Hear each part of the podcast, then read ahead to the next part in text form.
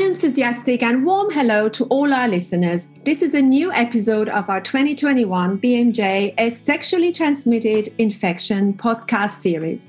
My name is Fabiola Martin and I'm the BMJ STI podcast editor.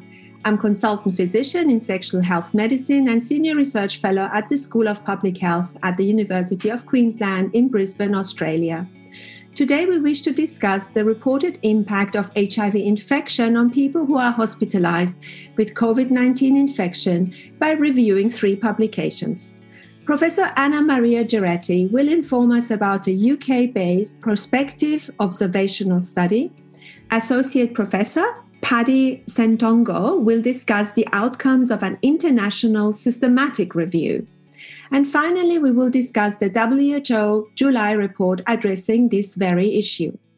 A warm welcome to you both, and thank you very much for making time for our podcast. Anna Maria, you're talking to us from London, UK. Um, could you please inform us about your scope of work?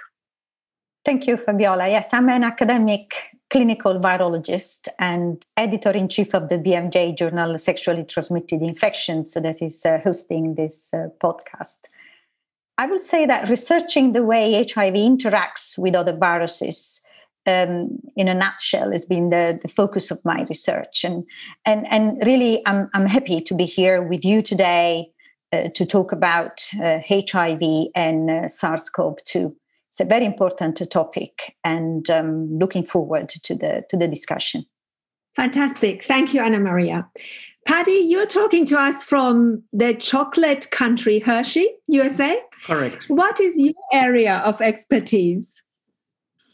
Uh, thanks fabiola. Um, an assistant professor at the center for neuroengineering at penn state university.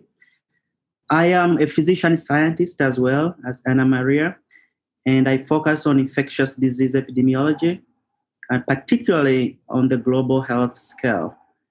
And so when you talk about infectious disease, that includes uh, conditions like what you're going to discuss today, the COVID-19, and also the HIV um, as well. And I'm excited to be part of this talk. Thank you so much, Paddy, for making time. So, Anna Maria, in October 2020, the journal Clinical Infectious Diseases published a peer reviewed original research prospective observation study. Could you please tell us how your study came about and is it possible to summarize the findings for us? Yes, it's. It, I think it's important, uh, Fabiola, we start with ISARIC itself. This is an international research consortium that was set up in pre-COVID times to respond to emerging severe respiratory infections. And it's because of this pre existing infrastructure that um, on the 17th of January 2020, um, in the UK, we were ready to open a prospective study uh, to collect data from adults hospitalized with COVID 19. This is regardless of HIV status. The study addressed um, anybody who was um, over the age 18 and above, um, so adults and uh, that was hospitalized with COVID 19. Uh, in March 2020, um, prompted by the desire to determine the impact of HIV status on the outcomes of COVID 19, we submitted a proposal to the consortium to analyze the entire data set collected uh, by the consortium, spanning the period up to then um, what, it, what it basically came to be June 2020. So we covered the first wave of the, of the UK pandemic. The aim of our study was to compare within the same data set uh, patients with and without HIV in terms of whether they were still alive 28 days after the initial presentation. Uh, we also looked at other uh, parameters, for instance, um, how they presented when they were hospitalized, uh, whether they required intensive care, whether they required ventilation, and so forth. Um, but the primary outcome was day 28 mortality. And I should say, uh, um, Fabiola and all listeners, that the study was a true team effort. Uh, many clinicians contributed data from over 200 hospitals across England, Scotland, and Wales and many researchers from across the country came together to produce this analysis. You ask about the results. The results were striking.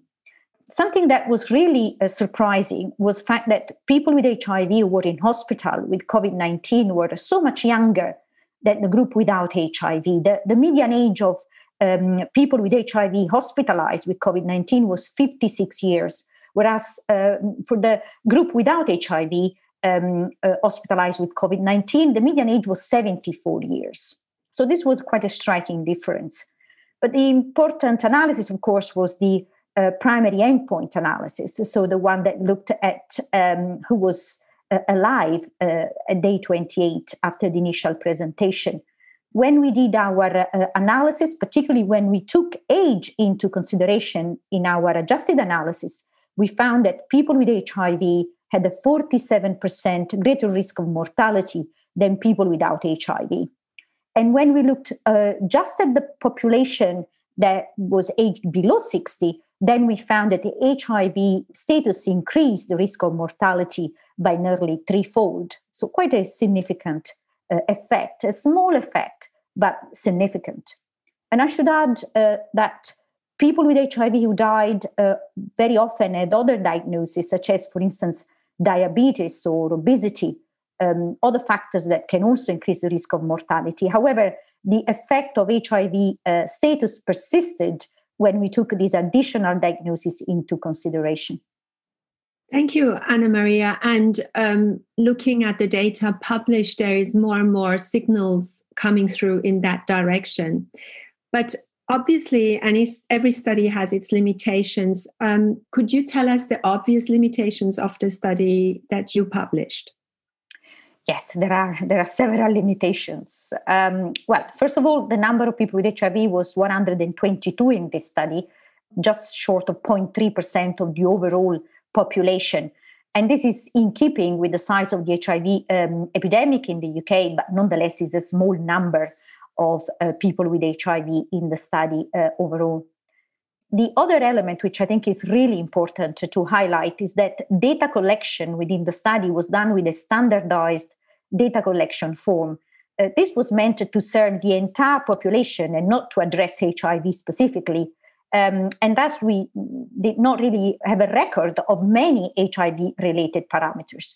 So, we had um, the presence of antiretroviral therapy uh, was recorded under concomitant medications. Uh, for example, this was not always completely accurate. Uh, but we were able to determine that most uh, patients um, were indeed on antiretroviral therapy. Uh, but we didn't have, did not have parameters such as CD4 count, HIV viral load, treatment history, the Nadir CD4 count, the CD4 CD8 ratio, and so forth. So, parameters that are likely to modulate the outcomes of COVID 19 in people with HIV.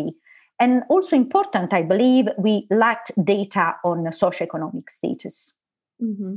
Thank you so much. But this was a UK based study. Okay, so if I could just move on to Paddy. Paddy, in March 2021, Scientific Reports published a systematic review and meta analysis. Could I ask you to tell us how your study came about? And um, is it possible to summarize the findings of this study? Thank you very much, Fabiola. Now, that's a very excellent question. Our study came about, the idea of developing our study around mid last year, around June last year. By then, we had seen so many publications coming out uh, talking about the risk factors of dying from COVID 19.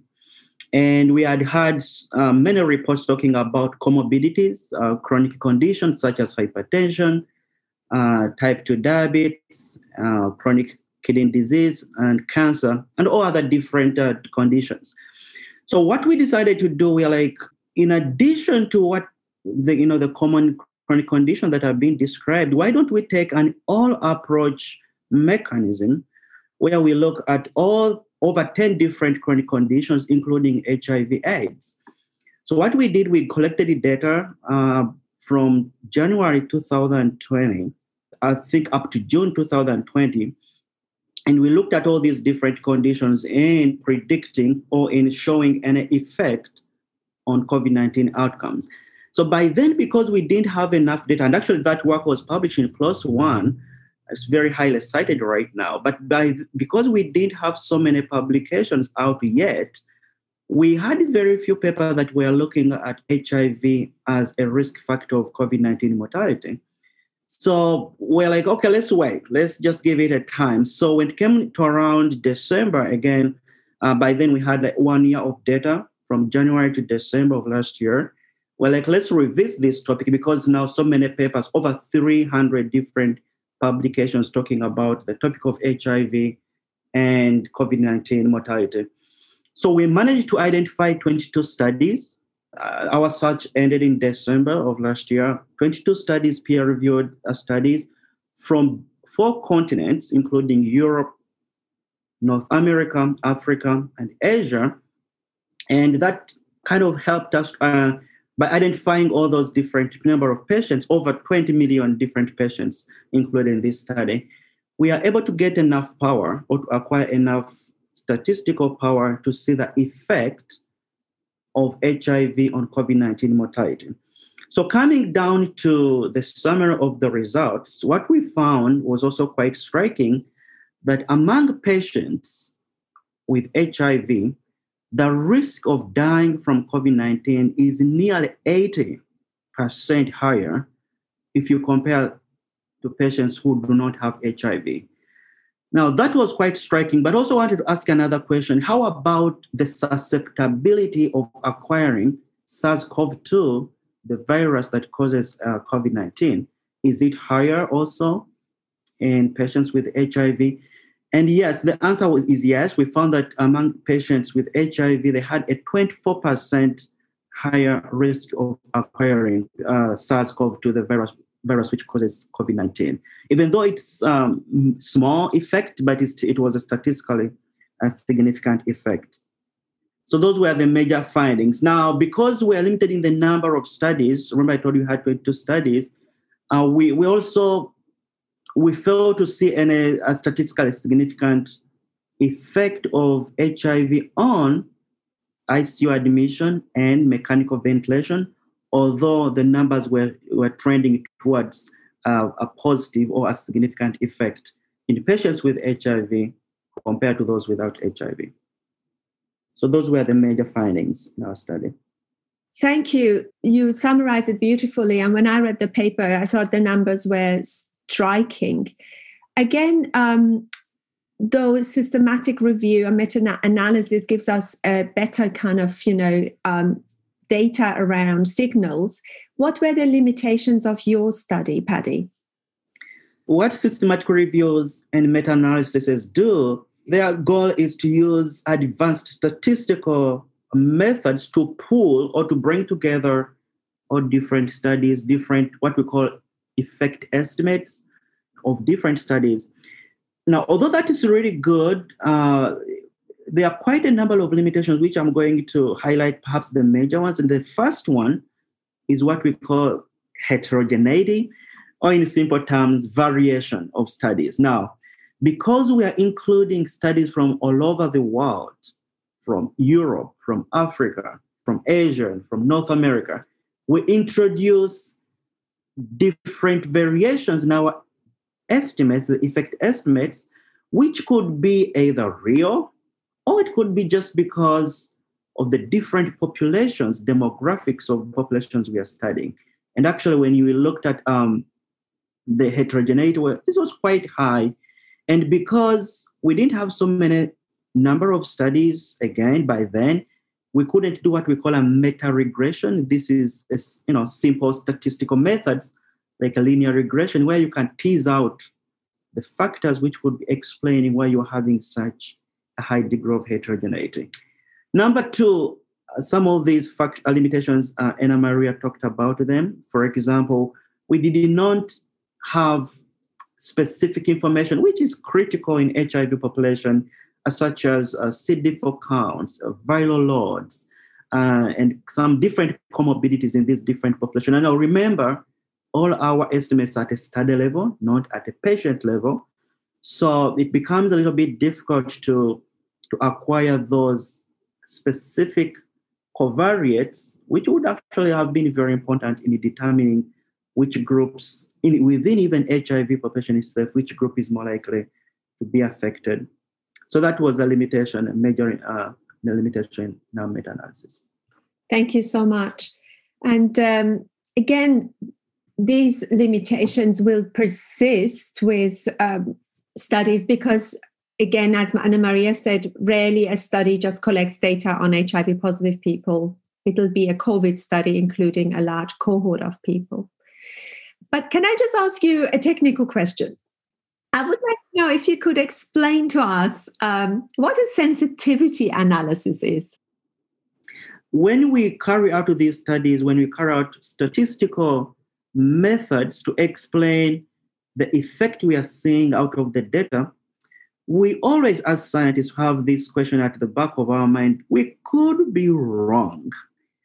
And so we decide to penalize ourselves in many ways. So, sensitivity analysis, these are methods of trying to un- reanalyze our data in many ways, sometimes even 10 different ways, trying to prove ourselves wrong. So, then if you still see that signal, you're like, okay, we are good. We can really publish this. And we are glad that uh, in our work, especially in Anna Maria's work, those sensitivity analyses were done, and we still could see the effect of HIV on COVID 19 mortality. Thank you so much. That was a really good way of explaining the statistical um, analysis that a lot of us read in our papers. So, um, thank you both. And this leads us to the WHO report, the WHO Global Clinical Platform, July 2021. And um, the way I understood it is that as of April 2021, 37 countries contributed data through a platform to WHO, and um, about uh, 270 cases of hospitalized uh, patients with suspected or confirmed COVID 19 were submitted. And of this global sample, 63% were women, and the age range was about 18 to 65 years. And uh, 24 countries contributed clinical data on people who live with HIV, um, which made about uh, 9.2% of the global uh, sample, about 15,000 patients where people who lived live with HIV. The data was mostly submitted from African countries, um, and South Africa being the biggest contributor. And in the um, cohort where people were also infected with HIV, 37% were male, and the mean age was 46, which is again comes back to what Anna Maria said: patients are younger. And a subgroup uh, submitted data on antiretroviral intake, and in that subgroup, 92% were on antiretroviral medication. 36% of people who lived with HIV were admitted for severe and critical illness, and 23% of patients living with HIV in this cohort unfortunately died of COVID infection. And when they analyzed the data, they tested whether HIV infection was independently associated with a higher risk of severe or critical presentation of COVID 19 at hospital admission and found that people living with HIV were um, at statistically significantly increased risk of being admitted with severe and critical um, infection compared to the cohort that were HIV negative. And this was even after adjusting for age, sex, and presence of underlying conditions. And then when they looked at the cohort where people were infected with HIV and checked for risk factors that rendered them to severe critical illness with COVID infection and hospital admission, similar to your data, older age, so 65 and older, male gender, comorbidities such as diabetes and hypertension put patients at significantly higher risk. And again, this is after controlling for other risk factors. So, in summary, HIV appears to be a significant independent risk factor for severe or critical illness at hospital admission, as well as hospital mortality. So, obviously, the limitations of this data, as you both summarized, um, you know is similar to yours in that the data showed heterogeneity. There were missing data such as lack of info on antiretrovirals for the whole uh, cohort of patients who were infected with hiv and hiv surrogate markers as well as hiv infection duration. So, this is another larger study, international study, uh, that reports that HIV is an independent risk factor for um, severe illness, hospitalization, and death. Um, so, I think we need to kind of um, find a way forward. So, Anna Maria, where do we go from here with these results now available to us as clinicians and people who live with HIV?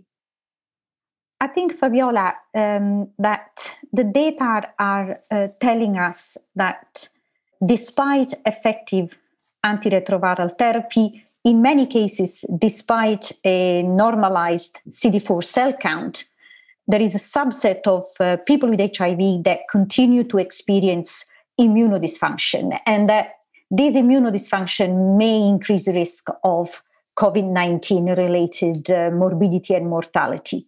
Now, this persistent immunodysfunction may be a consequence of perhaps of an advanced immunocompromise prior to the start of ART. Um, this could be defined, for example, by a low nadir CD4 cell count, um, or perhaps there is persistent inflammation as for instance indicated also by an inverted CD4 CD8 ratio.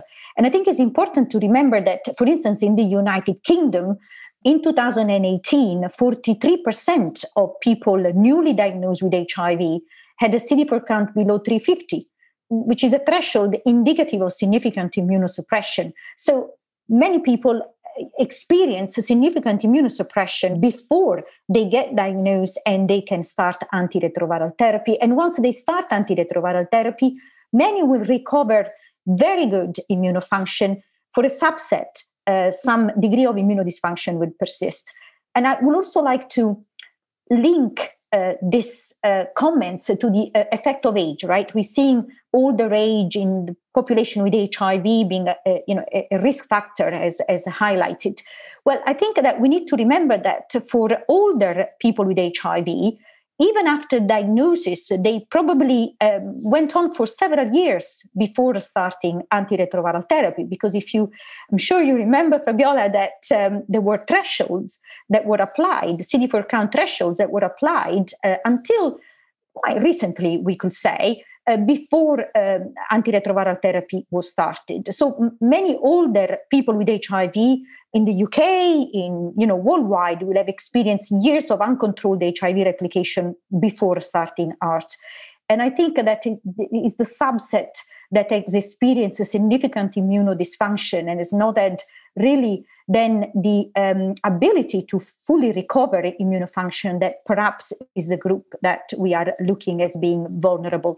As well as of course those that have you know comorbidities that are enhanced by the presence of hiv that you know the risk of many comorbidities is increasing people with hiv and i think we are looking basically at a combined effect of all of this uh, of these factors and I know that there are many immunological studies now that are trying to confirm these hypotheses uh, that I've just uh, illustrated.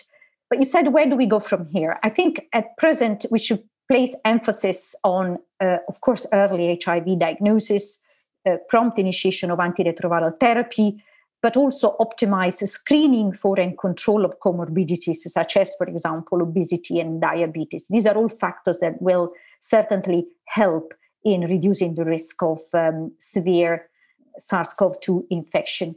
Um, I, I, would also like to add, Fabiola, that um, when we looked at the data in our study, we were looking at the first wave. Um, there was high mortality.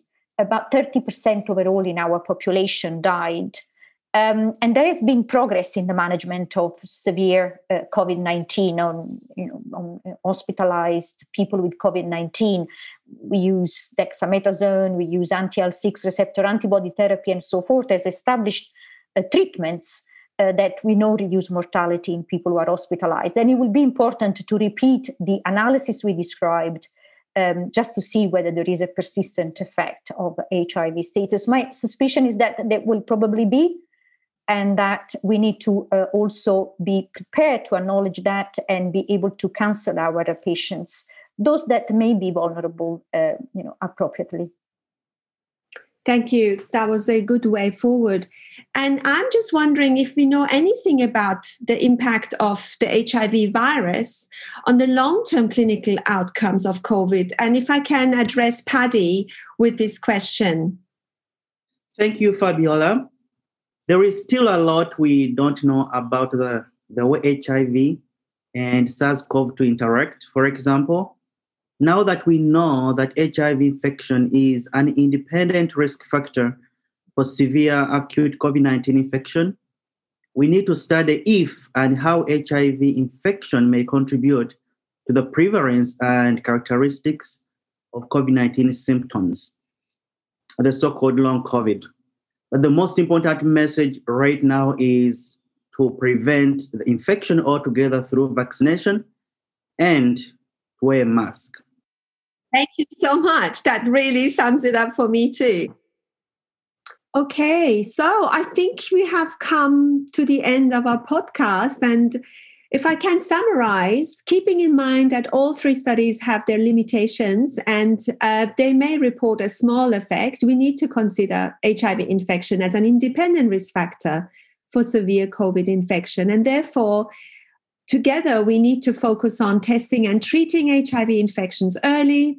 This includes remembering to exclude HIV when a patient is admitted for COVID infection, not interrupting HIV treatment when patients are admitted for COVID 19, proactively managing other comorbidities, and finally, and most importantly, keeping people out of hospital by providing easy and free access to COVID vaccines.